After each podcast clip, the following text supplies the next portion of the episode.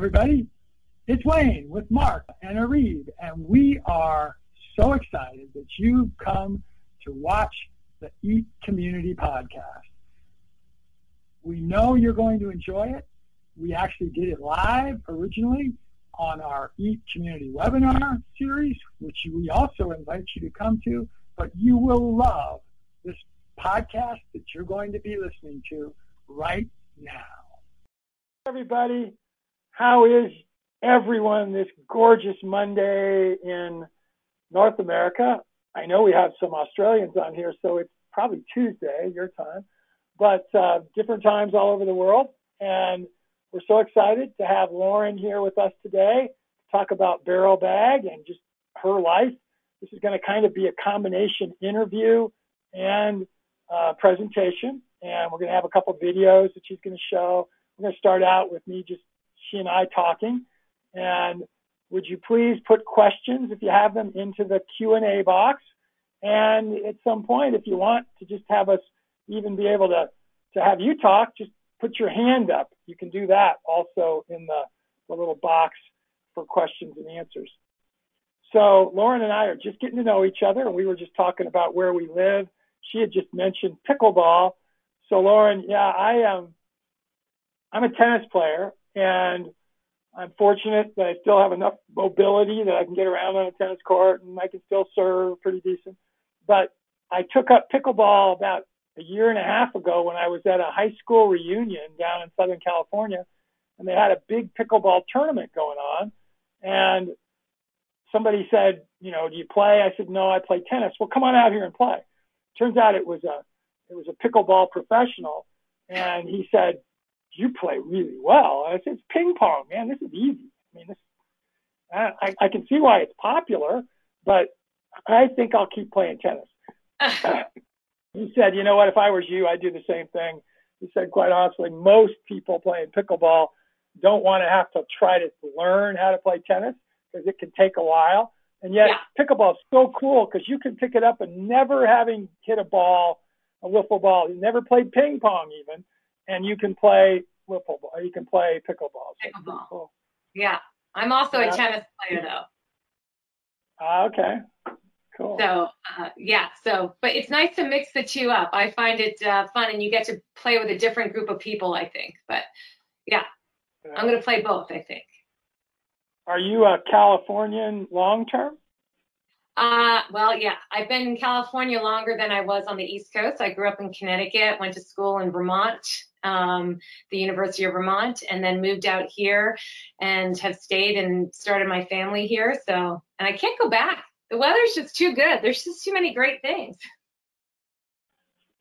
Um, when you were at Vermont, what did you study there? Um, political science and sociology, ironically. And then I came out to California and I started working for a tech company.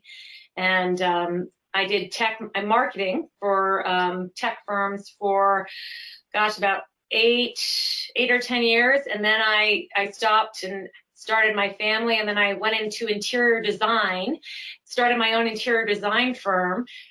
There's no correlation. And then from there, um, got into to this, started doing some social impact work in this nonprofit, which has been super rewarding. And this has only been going on for about two and a half years now.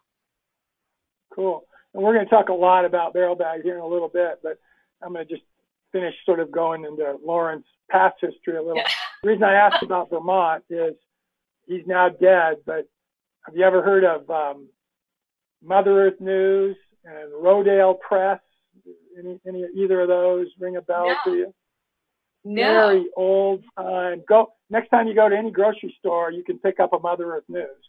Um, which if you haven't seen one, you'll enjoy it. But wait, a very, Mother Earth, oh, mint, mint.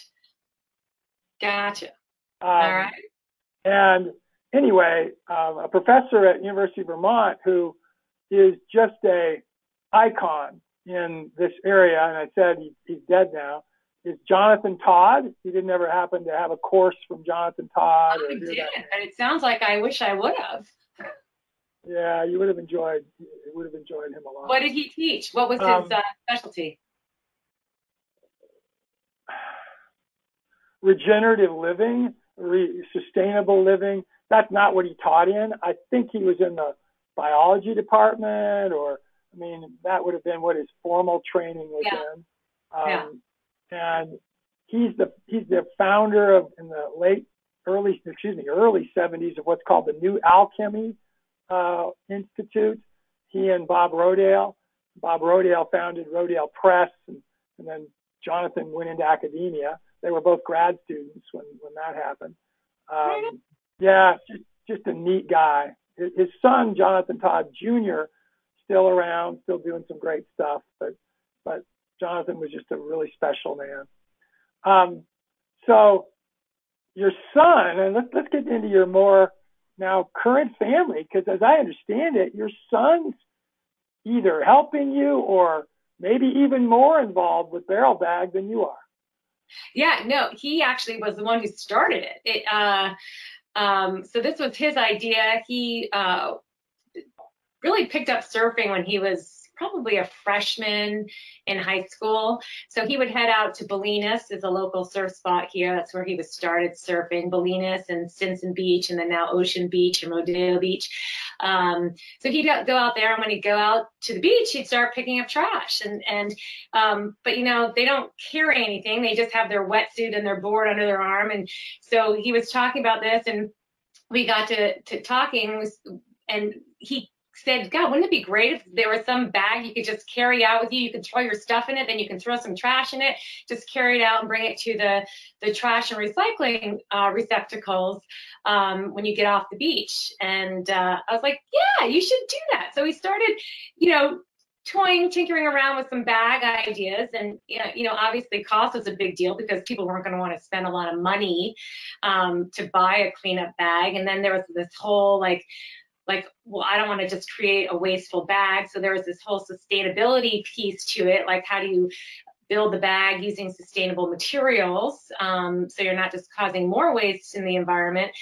And um, then, you know, he worked to set up the production systems, and I had to help him because he wasn't 18 yet, set up the accounts and set up the nonprofit entity and all that stuff. And so we worked together um, for the first year, and then he went off to college and uh, you know was really busy because he wanted to get to meet people there and whatnot and he stayed involved but uh, I said, you know what? I think this is such a great opportunity.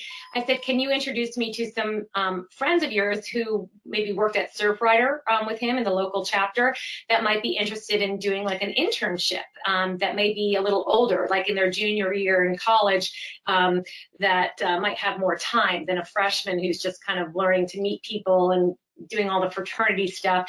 So he introduced me to a couple people down at SDSU, and we had these internships, interns that volunteered and helped um, kind of keep Barrel Bag going. And I mentored them and helped them, and we got all of the systems, you know, kind of standardized and, and operating. And then as they graduated, I was like, hmm, what do we do? Let's let's actually see if there's a new set of interns that want to come on and we had a bunch of applications and we brought in more interns and then we decided you know what they're actually really doing valuable work we should try to pay them. So then we started paying our interns albeit only for five hours a week each but we have five paid interns now that really are the lifeblood and tucker's still involved. He joins us for meetings he's doing some work um, helping us to create a membership program and um, working to kind of integrate some of the stuff we do at his university that was a really long answer. I saw, I saw the map that you put up. Um, Den- it looked like Colorado was on there. That's probably Denver. So how do you expand? How did you? How do we get to all these locations? Do people reach you, or you actively go out and market to where um, they're they're hearing from you about about it through an Instagram site, through YouTube, through whatever? Right. Well, um, again, we were such a like small grassroots organization when we first got started. We don't have a huge budget, to be honest with you, and so um, Instagram was a great way for us to reach out and kind of build a community. And from there, um, you know, we also had some ambassadors that were doing some pro bono stuff for us. We don't pay our ambassadors, and um, the uh, the word just spread and, and we worked with companies and municipalities that can co-brand our bag so they would buy bulk um, wholesale bags and put their logos on it and engage with their communities. And then people would reach out and buy bags from all over the US. We've got some people who have bought them in Europe and Australia. Um, we just haven't really focused our efforts and set up systems to make that really economical to ship out there yet. Um, so we're kind of focusing on the US, but I mean, we've expanded beyond those locations that are currently on that map. Um, but it's primarily people finding us and reaching out to us. Um, we got a couple of states just reached out to us recently that want to implement us throughout their state as part of their, you know, green initiatives and um, some other coastal recreation areas back on the East Coast are um, evaluating us right now. We've got a bunch already on the West Coast. Look at that fish, by the way, everybody, and look at how serious it is, all that plastic that's in it. Um, well, we have more in common than you even know. So um, you said SDSU. Does your is that where your son's going to school? No, he goes to Wisconsin actually. Um, I say that his he really I think wanted to go to um, Santa Barbara and stay on the coast and uh, continue to surf, and he just loves the ocean so much. Uh, but he ended up at the business school in Wisconsin, and uh, but uh, again, some of the local uh, people that he worked with at Surfrider here in Marin uh, were at SDSU, and so he connected with them because they were interested in participating. And that's how we got started with these college students, and it's just grown from there. Ours are all over. We've got UVA, we had Hawaii, we've got interns. One that's in actually doing an internship in Seoul, Korea, uh, South Korea. Um, uh, where else? Some California. We're all over. Yeah. Well, I, you may have in the presentation about how you get those and so on. We can talk about that a little bit later. Again, I said more in common than you might think. So I have a, a joint master's degree from SDSU and nice. Scripps Institute of Oceanography, so UCSD. And I lived, because I couldn't afford to live anywhere near La Jolla, I lived very close to SDSU um, 48th Street in Washington, which you would not want to go today. It was flat out a ghetto, horrible area. But when I was there many years ago, it was it was just apartments, and I actually lived in a little house. But I also am a big time surfer. Not nearly get to do it as much as obviously when I lived on the coast for years. And if he was still going to SDSU, I almost guarantee that I had some places he would never have heard of I would send him to where he could get some waves that, that he'd be shocked at kind of how good they are. Um, so I've surfed Mavericks, um, actually wow. pretty good, 30, 30 plus. Um, wow. Height real early, way below, way before. Had the fortune to surf in North Shore um, during my youth, and when I would didn't worry about falling off of a seven-story building. uh, but but so I, again, don't get to do it nearly as much anymore. And then interestingly, there's the other commonality, and he's no, he's dead now, but my early mentor when I became a college professor was a guy named Arthur Hasler. Arthur Hasler was a professor at the University of Wisconsin, and he is the guy who was on the cover of Scientific American magazine because he found that salmon going up to their place where they were born to spawn again do that because of what are called pheromones. He, he invented the word pheromones. Oh, really? Go all the way from their breeding area all the way out into the ocean. And then these fish are able to detect them when they're going through their growth period that's out in the ocean. And then they come back all the way back up to the exact same place that they were born. And that was one of the things he did.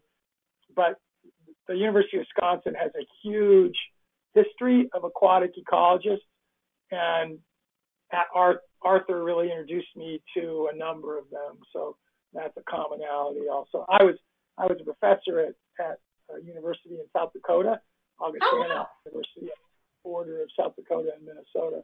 So Arthur would come over and visit with me from, from Madison to Sioux Falls anyway, enough about that. Um, I'm going to ask a couple other questions before you let I let you go into a little more of the presentation mode. Tell us about a tool that you've used in the last six months, a year, some recent time frame.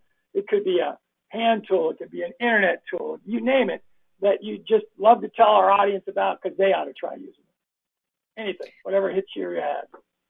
Like a, a tool, like a, a tool could be software tool, could be a hardware of some kind, could be right. you name it. Right.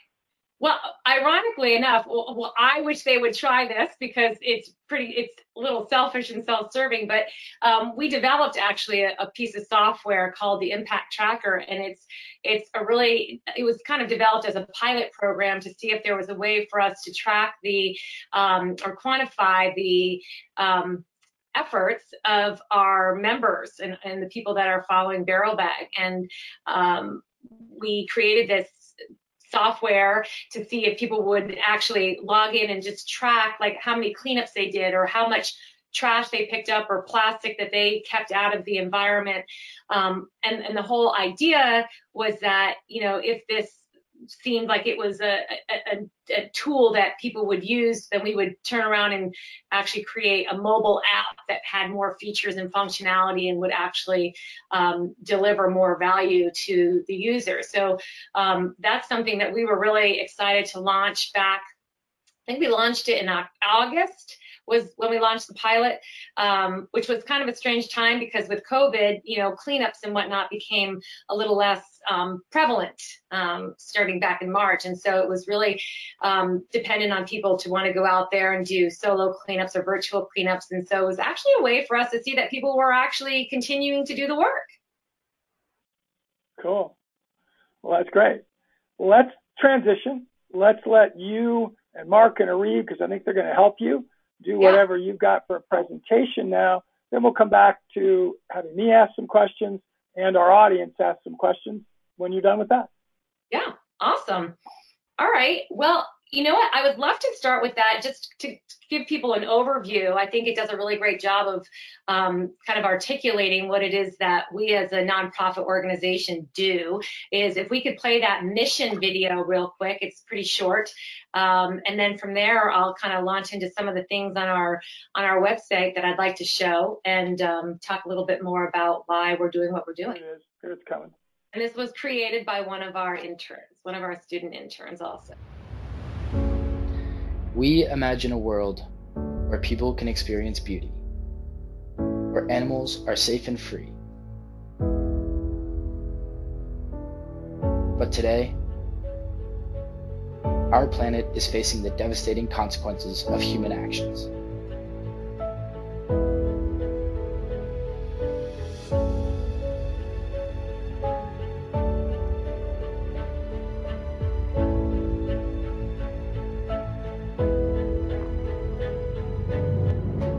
Barrelbag is a youth initiated and led nonprofit whose mission is to bring awareness to our environment and inspire a generation of youth to advocate for our natural resources.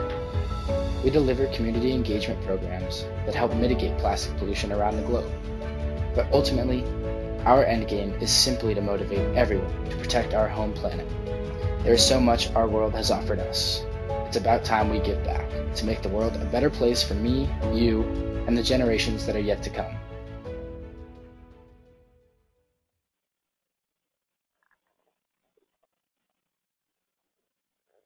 So that was our mission video. And um, so basically, I think the key message that I would like to convey is that we are all about individual, small individual actions, creating, you know, this ripple effect and, and inspiring others to uh, participate in this global, massive movement. And, and we recognize um, as an organization that um, us going and cleaning up plastic or trash from a beach or a park or, or wherever it may be it's not going to solve the problem. Um, but what it does do is it is one way to introduce people, individuals to the problem. If they participate in a cleanup or just think about looking down and picking up trash when they're walking, they become more aware um, that this problem exists, and, and we found that it inspires them more to be part of the solution moving forward. And so our whole goal is to um, engage individuals to get introduced to the problem of plastic pollution, and then we continue to steward them through engagement programs and education to be stronger environmental advocates. And we do that through, like I said, engagement programs such as hosting virtual cleanups or offering challenges like plastic swap challenges or um, just we're about to launch Friday Fun Days, where we'll um, uh, hopefully get people to do one eco-friendly thing um, every Friday as a way to, again, keep them engaged and realize that this is not just a one and done um, endeavor, but it's something that we're hoping to create kind of a life change for these people.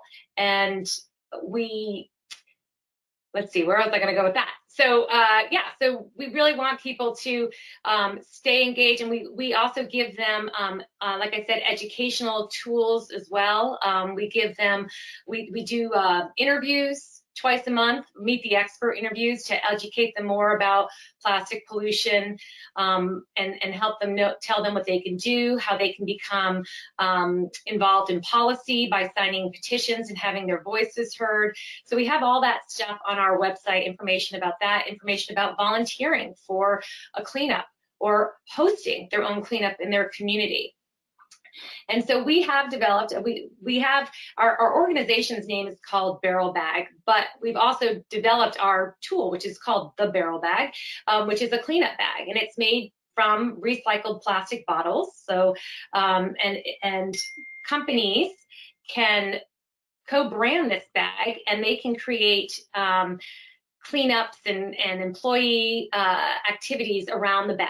Um, so I will just show you Let's see if I can show you a, a picture of our bag here so you can just see it. Um, show my screen, okay?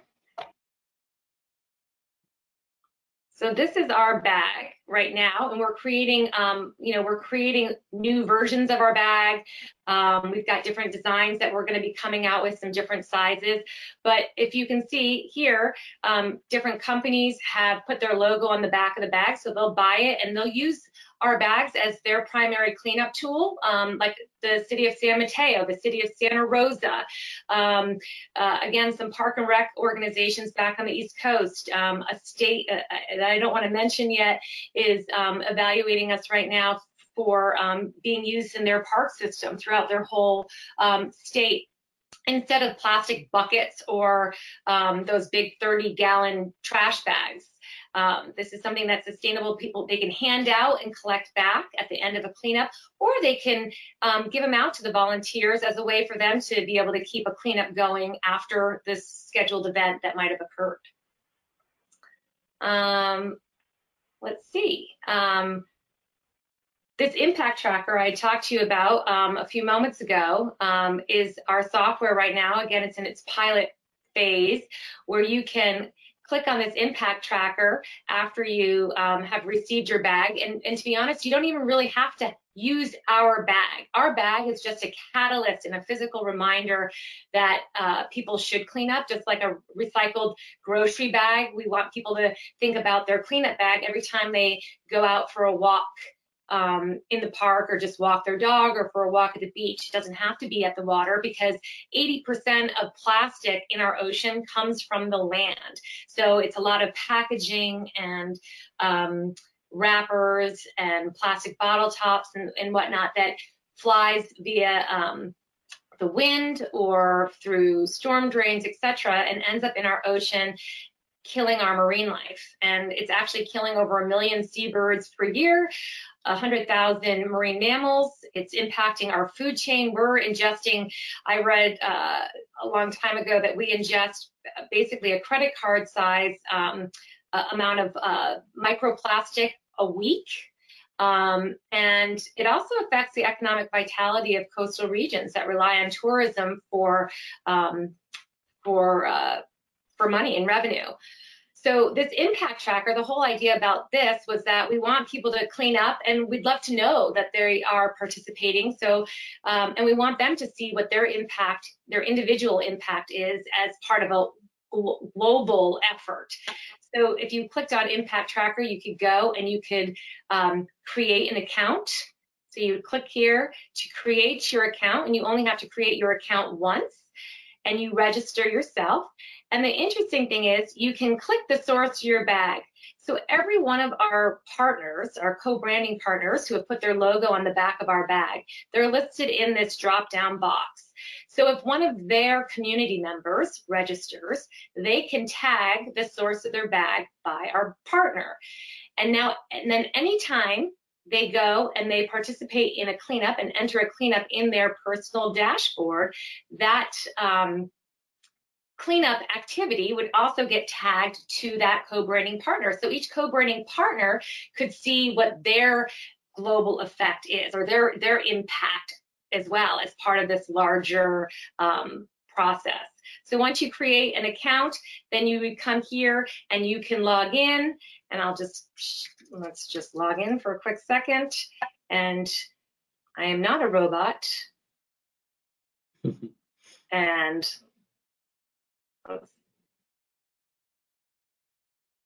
my password is incorrect. Let's see that. I am not a robot. Let's see. I have multiple accounts. There it is. So this is what like a, a dashboard would look like.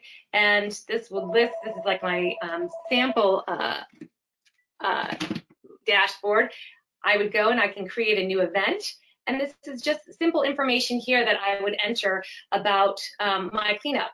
And after I do that, whatever I can see up top here, this is the cumulative um, impact of my personal efforts. But if I went to the Barrel Bag homepage, I can see down here my totals have been built into this dynamic, um, dynamically generated number on our homepage.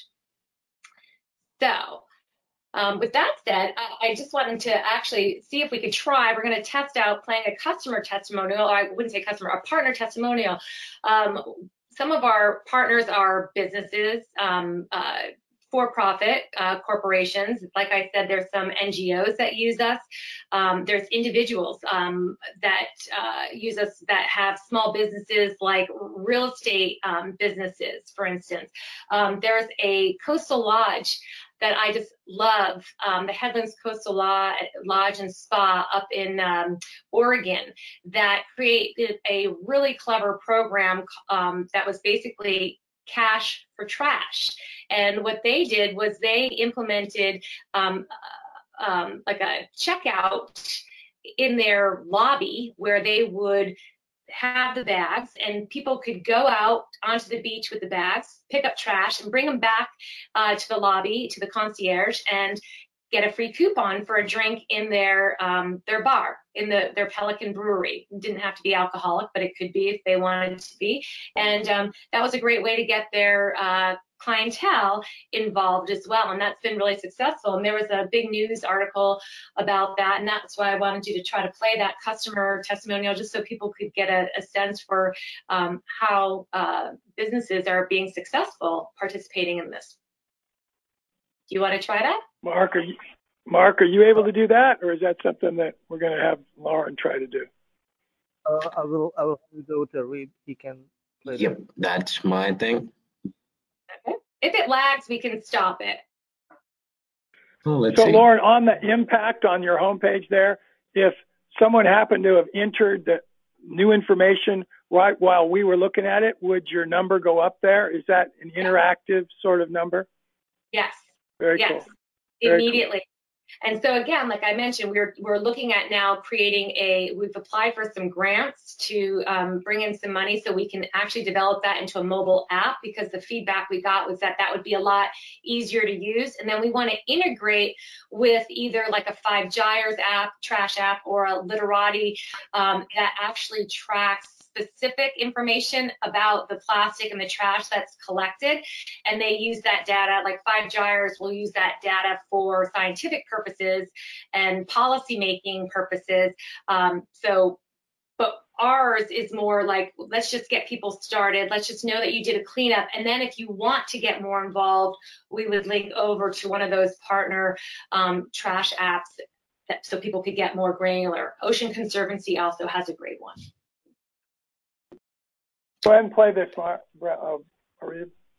Yes. I've been coming here since 2011 and I, I, never get tired of the view.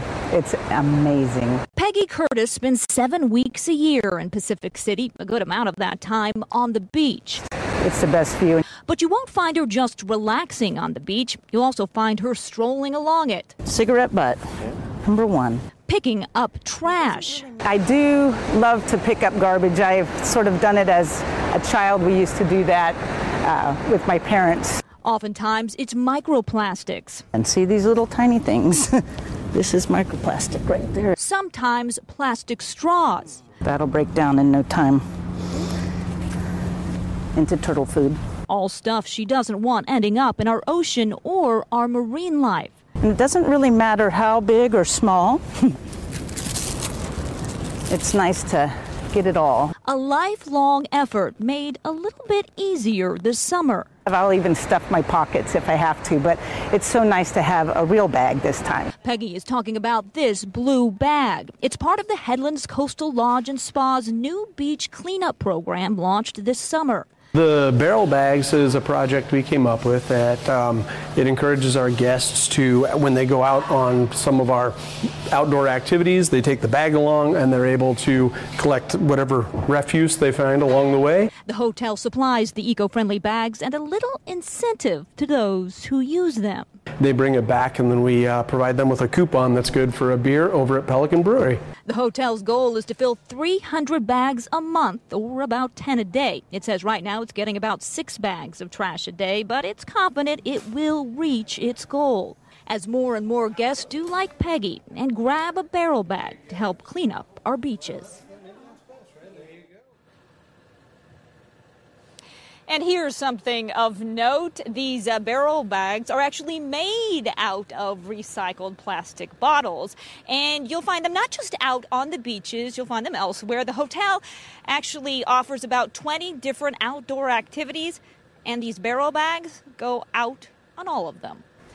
Back to you. All right, you got to have a beautiful beach to match a beautiful day like that, don't you? I explained what it was. This is just one of the um, this is one of the guests at the Headlands Coastal Lodge, and she took one of the bags out and she went and picked up trash. She brought it back, and they show the kiosk that they have in their um, uh, in their lobby and they their their goal and i think what they're doing now is they're they're getting i think 10 bags of trash 10 uh, clientele or customers I wouldn't call them customers, guests that go out with the bags every day and um, pick up trash. So it's been a really successful program, and they also are incorporating the bags into other learning opportunities that they do.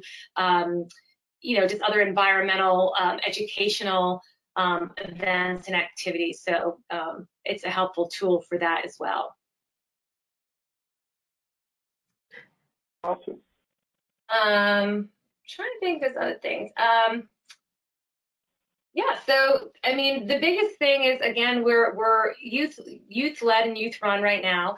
Um, we um, would love people to participate in this in this movement and get involved. It's all about we think it's all about the individuals. I mean, there's plenty of organizations and and and big groups that are um, working on finding solutions. And in fact, um, the, the scary thing is if, if we don't take additional action, global action on this problem, then the problem is going to get exacerbated by three times what it is now.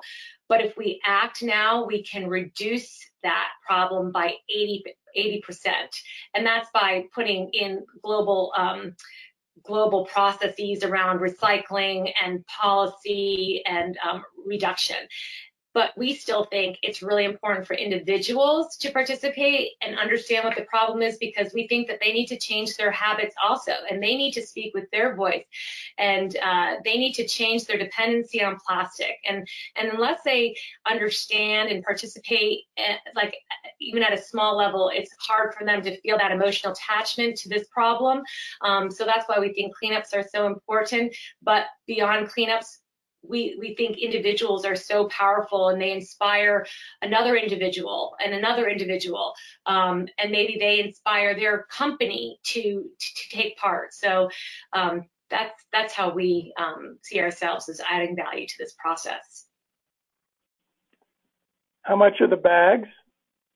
The bags are we sell the bags we sell the bags on our website for $15 um, retail uh, to individuals, but we have a wholesale program where companies can buy the bags for, I think it's like $6.30 and they can put their logo or whatever they want on the bag and then they can we have um, a turnkey program where they can um, host their own cleanup or if they're going to right now in covid um, uh, companies are looking for ways to re-engage with their employees because everyone's virtual so they can host a virtual event with their employees as a way to kind of reconnect them in a safe way um, using the bags so they can distribute bags out to their employees. But when they're back uh, traveling and going to different countries for conferences, they can bring the bags and do a local cleanup with the community there um, where they're bringing their own footprint you know? It's really um, taxing on an environment when big companies go into a location um, to host their conferences. There's a lot of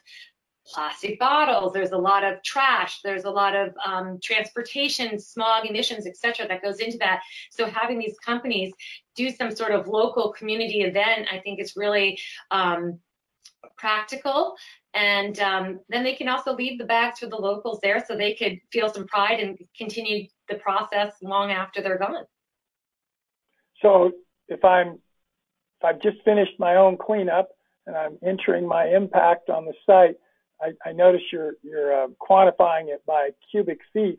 Is the bag a cubic foot? What's the size of the bag? So I know people don't want to have to probably try to think of what the size. What did I just pick up? Yeah. And, and, so the whole idea wasn't for you to have to think about it. That, so that's why we just asked the number of bags. We do the math in the background. The bag actually holds about a, a half a cubic foot of trash. So if you put if you've collected one bag of trash, then um, then it's going to equate to a half of uh, foot, half uh, cubic foot of, of trash. And then we sorted out plastic. We really think it's valuable for people to sort out the plastic from the trash. And so we just asked them to eyeball measure. You know, is that like a, um, you know, six inch by six inch by three inch pile of plastic that you are now taking out of the um, landfill and putting in recycling? Um, we had some feedback around that. So we're looking at um, changing the way we do that because if we go uh, more internationally, um, obviously people use different metric systems, etc. And so we're looking at doing it number of pieces of. You know, we're trying to make it as simple as possible for people to um, quantify their impact. So that was one of the bits of feedback we had gotten. Yeah, and so there's our the most what? What's the most that somebody has said they've picked up in a session? Um, uh, gosh, it was big. It was um, basically the equivalent, because I remember um, them doing the math. It was basically the equivalent of six 32 gallon bags of trash. Like we just were trying to give some, you know, some picture that people could um, register in their mind. So basically, it was you know whatever that is, 32 gallons times 0.5, right? right? Um, or yeah, so a lot, yeah. And so that was strictly um, they were just inspired by kind of what they heard and wanting to pitch in. Yeah. Um, another kind of uh, you know just commonality is gamification is becoming huge. And, and I had a, a, a, call this morning with a fellow who's going to come on and do a webinar with us, but who's developing gamified um, activities for people to use along with technologies like yours. So he might be a guy that could help you um, as you as you move this towards an app. For example, he, he's created apps, and uh, so I'll, I'll make sure to connect um, you together. Um, Would love that. I'm a competitor. I'm a competitor, so I'd love to play the game of where you know there were 10 of us staying at that cool looking resort, and and we we all went out for an hour, and and the one who got the most is going to get the drink certificate, you know, the, drink ticket or whatever. Well, um, no, imagine that also with companies, right? Like, so if you have a company and you've yeah. got different departments that are competing um, over the course of a month, right? It doesn't even have to be one year, day. Yeah. Yeah. Right. And then you reward them with, you know, either a, a trip or a, a, extra day off or whatever it may be. Um, and and fraternities, like I, I'm really hoping that our interns really kind of get this into the fraternity and sorority systems at colleges because, you know, they are supposed to um, have a social impact component to what they do, uh, not just partying. And um, imagine them even partnering with um, maybe groups like underserved community members um, and doing cleanups, like competing with other fraternities who are also kind of being stewards and kind of big brother, big sister type thing. And they're teaming up with local community groups and doing cleanups. And, and those fraternities are competing against each other to see whose group can, can pick up the most trash and have the biggest impact. It's also a great learning opportunity for those groups they're mentoring. And I, when I was going through grad school, so I had seven, no, eight years, seven years of post college grad school. And I, as a part of my research for those postgraduate programs, all of them involved diving. And I would dive in ocean areas and freshwater areas. So, for example, in San Diego, I dove many, many times in La Jolla Cove and in and in uh, La, Jolla, La Jolla Canyon, which is 300 feet deep, and and and then all along the coast of Southern California. And this is many years ago, 30 plus years ago. You didn't see any plastic, none. I mean, I I know I would have remembered it. This is a very recent phenomenon, everybody, and this just show you how bad it's gotten because when I've dove more recently, which is not nearly as much as when I was doing it, and I was essentially a salvage diver to make extra money too. You don't have to go down for half an hour anywhere, and you're not. I guarantee, if you can see, if your visibility is 10, 15 feet minimum, you're going to see plastic within a half hour, at least some something plastic related anywhere, anywhere you go. So it's a very, very sad and difficult situation. So, Mark, would you make sure either you or Reed, um, Alicia is giving a whole bunch of really cool citations. If you put just yes or something in the answer session, then they'll get shown to the other people watching the webinar. Um, so where do you go from here? Tell us where you'd like to see Barrel Bag be in five years. Wow. Uh, well, I mean, we're currently applying to some of the bigger consortiums, and there's some really amazing efforts that are happening on a global scale um, that are bringing together like the corporations, there's NGOs, there's litter pickers, there's all these different groups um, getting involved. We would love to be part of those, like have a seat at the table for those discussions, and so that we can directly um, continue to educate and keep our members involved. But we we want to um, start a membership program. We don't officially have one. Anyone who has one of our bags, which we've distributed over 15,000 bags between our co-branding partners and individuals who have purchased bags directly from us. Um, and we call them members because they've invested in this movement, we believe. But we want to start a more um, formalized membership program. There'll be, you know, a completely free component to that. Then maybe there's also um, a, a, component that is paid, or where people put some more skin in the game, where they're agreeing to host um, a certain number of cleanups per year or um, uh, do a live community event or something like uh, along those lines. But uh, so we want to build a membership program that you know has 100,000 members to it. Let's, I mean, that would be a great goal for five years from now. And you still have the energy to keep doing that yourself then you want to stay Well, in the yeah. role you're at No, I do, but um, you know, we just also brought on this really amazing advisory council, um, and uh, we've got five. They're they're lo- uh, posted on our website. They're a really sharp um, group of people, and you know, one of the things that we definitely want to do is I've got these interns, but they have to rotate, right? We can't keep them on forever, and and they graduate or move on in the summer or whatnot.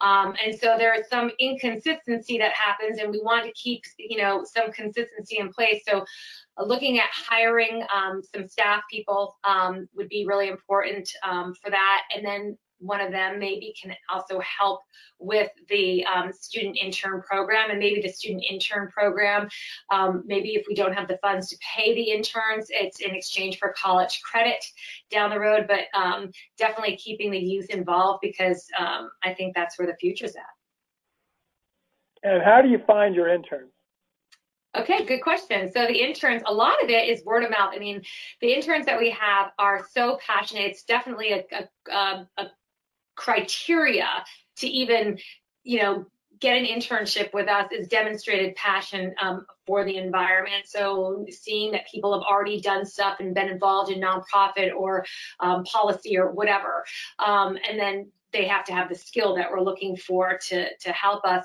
Um, so word of mouth is is big, and then also we put it on um, Handshake. Um, so a lot of colleges we have picked, you know, two dozen, three dozen um, colleges where we post our um, interns. And then we also have a link from our Instagram site. We've got a link tree, and in there we have some current job posts posted as well. Um, and we use LinkedIn as well. and this is one of those hard questions but you got to kind of ask it because i've had over 150 interns over the last 11 years on my ranch here in colorado what percentage about are just terrible? They literally just think this is going to be a you know a walk in the park and there's just nothing they have to do and they want to use it to put on their resume but they're awful. And i'll tell you my percentage about Yeah. about 10% and Yeah. we learn real quickly that we've got to cut bait with them right away. You know we, we, we tell every intern we've got at least several weeks that are a tryout and if either of us at the end of a day of that time decides it doesn't work it, it's done. We don't we don't want to. We, we want you to leave as a friend, but we just can't. We can't take the time. We we, ha- we have to find somebody that's going to be willing to to do what we both think is important, and then Right. from there. Right. Well, you're right. It is a tough question because it's a hard reality that, you know, you are right. And we've had a few of those. Um, and thankfully, you know, I have learned. I mean, we've got such limited resources, and then you know the time that's needed to to manage the people, but also the fact that we are such a slim organization. We need them to produce, and we need them to produce and and be a great um, uh, face for our organization. And if you know they, they're not thorough or they don't have the self starter kind of capability or the understanding of the space like again if they haven't ever done anything with ocean conservation or sustainability then they're going to seem lost and it's going to show and so that's why we've you know it's definitely been an iterative process and we've only had i think three cycles of interns and i think there were three three total that we you know had to shorten their their their time span with us unfortunately but yes leaving as friends is a And big that, I think you mentioned that you can afford to pay them to do about a five-hour week. Give give me a picture of what a five-hour week, what they'd be doing during that yeah five-hour week. so so the way we've currently structured it is people own different things like i want them to own a certain piece of the organization so they can create objectives or we can create objectives together and then they have some measurable results that they want to achieve um, and whether they achieve them perfectly or not is not the point, but it's just that they're working towards that. And then at the end, they have something that they can put on their resume that they are specifically responsible for. So, uh, for instance, we will one super easy one is the social media intern, and she's responsible for doing research on relevant um, and sometimes timely um, topics, and then posting educational information on our social media Instagram. Um, and so, I mean, that research takes some time, and then there's graphics that are associated with um, those posts. Um, so five hours is, actually goes really quickly for a social media person. Um, and then we have someone dedicated to um, customer engagement. So we have these, like I told you, engagement programs. And so she creates um, programs that will keep our community active and feel like, you know, we're we're we're here we're doing the work we want to create an opportunity for you to participate in that work. Um, so I mentioned the Friday Fun Day. So she's putting that program together and then she'll execute that and track that. But also she's working with ambassadors. And so making sure she's communicating any new messaging on a weekly basis to our ambassadors. And then she um, might also pick up something else. So she's got to really manage those five hours. And in some cases, to be quite honest with you, um, they work more than five hours because again, it's a nonprofit nonprofit and they're passionate about this. So putting some extra time in, um, which is their their decision and at their discretion, um, is something that they often end up doing. One thing you might consider, and I'll tell yeah. you, they just love this if you do it. So, and it was one of our interns that suggested it. I think it wasn't me. I didn't think of it. We have what's called a wall of fame, and wall of fame. if if wall of fame, and it's in our office. And um, I'm in our studio right now. Sometimes I do the webinars from our office, but I think there's 112 people on the Wall of Fame right now. We also have some Where's Waldo in there because we've got a couple dogs and a cat that are buried in there too. But um, to get on the Wall of Fame, you have to do three things. You have uh-huh. to have completed your internship acceptably so that we felt you did what you, you were supposed to do and you felt good about the outcome of it. And secondly, you have to, I said three, it's really only two. That was the first two. Complete it, both sides feel good about it. Third is you have to continue to do work in the field, which means something that is sustainability, regenerative, in our case, economic. We love that word. So we say if you're in, so maybe you're moved on in college, so now you're a grad student, but you're, you're, you're a grad student in I don't know, uh, history, and you're not doing anything, we take you off the Wall of Fame. And and we've taken some people off. Well, right. it's a real um, pride that they have that that their pictures are on the Wall of Fame, and you know they're just three by five pictures that we take and and print them up and put a little put a little frame around them. I mean, we probably got a couple bucks into the into the cost of it, other than the time. So it, when you have a and, and we are very intern oriented. When you have a program that's really reliant on on uh, on interns, you want to do what you can da- do to to get it to where they're because we haven't recruited for an intern in at least five years. We we'll get a hundred plus to fill ten positions um, because of word of mouth because the interns that we had are so proud and so happy, excited about what they have been able to do. So I love that idea. Seasonal. Yeah. So think about a wall of fame for uh, for your for your intern. Um, I absolutely love it. I, I just love this idea. I'm, I got to ask another kind of Shark Tank type question. By the way, if anybody else has any other questions, throw them in here. Um, so you said that you sell them at retail You'll sell them at wholesale for around $6. I hope you're able to get them made for something in the range of two or three dollars that you're not you're not losing money on the bags. No, we are definitely not losing money on the bags. Um, we are not losing money on the bags, and we sell them for six dollars and thirty cents um, wholesale.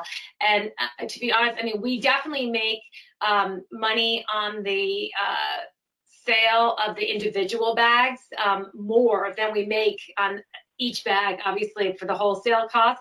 And and and our whole goal to get started was um, minimum barrier to entry. We don't want to make it difficult for people to kind of get a bag or have this tool. And and again, you don't have to have a barrel bag to participate um, and use our impact tracker.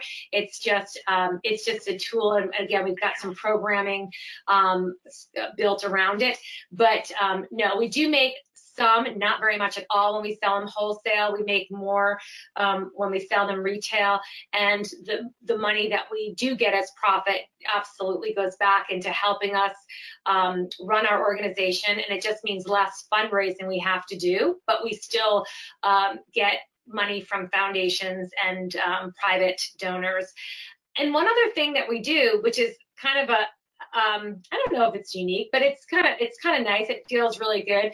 We started um, last year. We are doing these community impact campaigns where we're raising money for our organization, but we're also supporting another organization, another nonprofit through our fundraising efforts. So, for instance, last year we did a, a GoFundMe um, campaign where we were raising money for Barrel Bag, but uh, we were going to donate bags um, to the Green Schools Alliance, which is this massive network of schools that are all they're creating sustainability leaders um, in their elementary and middle school youth um, schools that are participating in the Green Schools Alliance. And so we donated bags to one of their schools called the Nightingale School, actually in New York. And we're in the process now of working with them. And we've got a cleanup that we're scheduling. We're just trying to get the date on the, the books um, in New York in Central Park, where those kids will go out with their barrel bags that we donated to them and do a cleanup um, with their um, school uh, instructor. And we're about to run another one with the Bay Area Wilderness Training um, nonprofit. They are a nonprofit that trains um, teachers and educators how to bring underserved kids into the outdoors and it teaches them outdoor survival skills and such. And so we're going to donate 5% of whatever we generate through that campaign to them for their scholarship program. So it's kind of this circular, I think, thing. We want everyone to get involved. We think everyone makes a difference. Awesome. Well, we got about five minutes left, and I like to end it with letting you just give us anything you want as kind of final thoughts. I think we've been scrolling through, you know, how how to get a hold of you and Mark and Arib. You might want to go back to make sure that we sort of end where there's contact information for Loren and, and for Barrel Bag. But just sort of take, the, take a few minutes now and just sort of tell us final thoughts. And, well, uh, could, how, could we uh, could we end? I mean, I think it'd be really great to end with this one little video. I think it's short. It's like two two and a half Ah. minutes maybe, and it's called "The Sure. Power of One." And it was one of the first videos that Tucker did, and it was it was there was a call to action in the video the, towards the end that was you know inviting people to donate a dollar, right? Like it every it's it was the point was you know a dollar makes a difference, right? Like and and and one person can have an impact, and the power of one person, but we can ignore that one little call to action in there, but the message in the power of one is again the core of who we are, which is about the individual taking action and taking responsibility. So um, if we can just roll that, that would be a great way to take us out.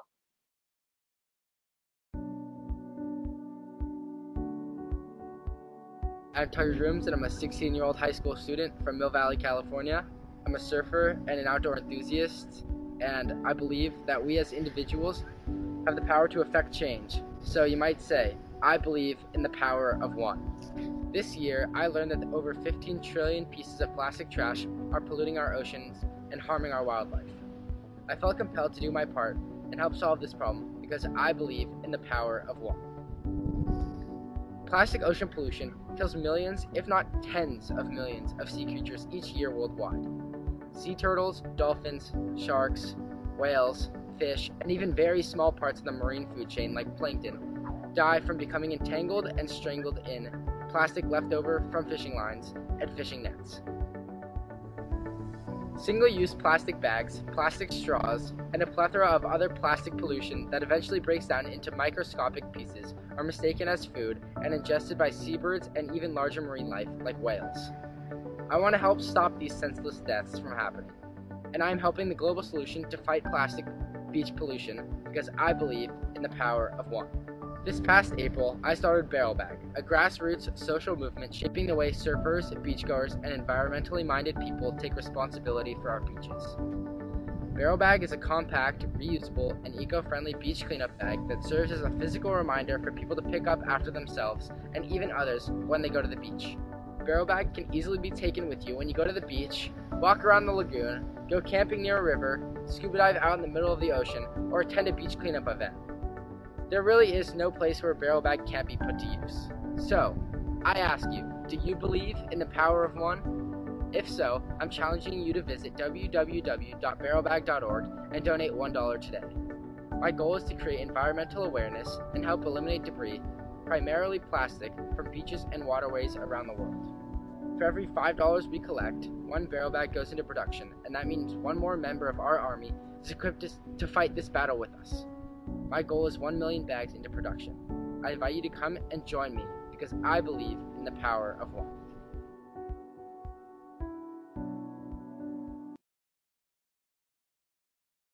Very cool. I guess we're out of time.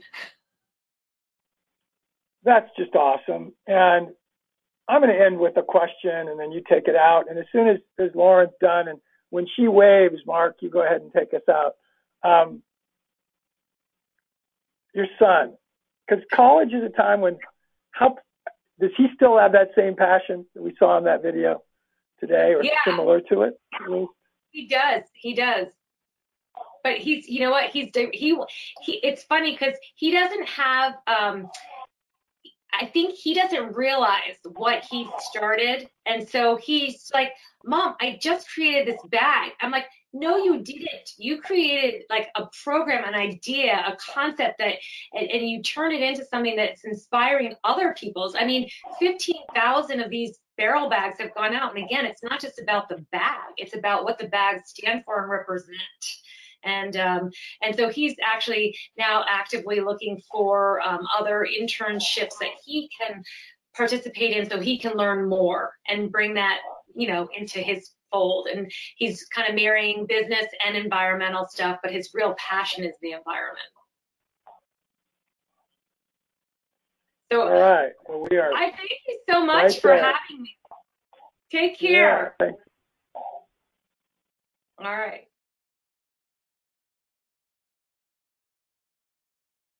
Hey, everybody. I bet you enjoyed that immensely. That was one of our most amazing presentations here at the EAT community. Please look forward to our next podcast in the very near future, and we look forward to seeing you again on the EAT Community Podcast.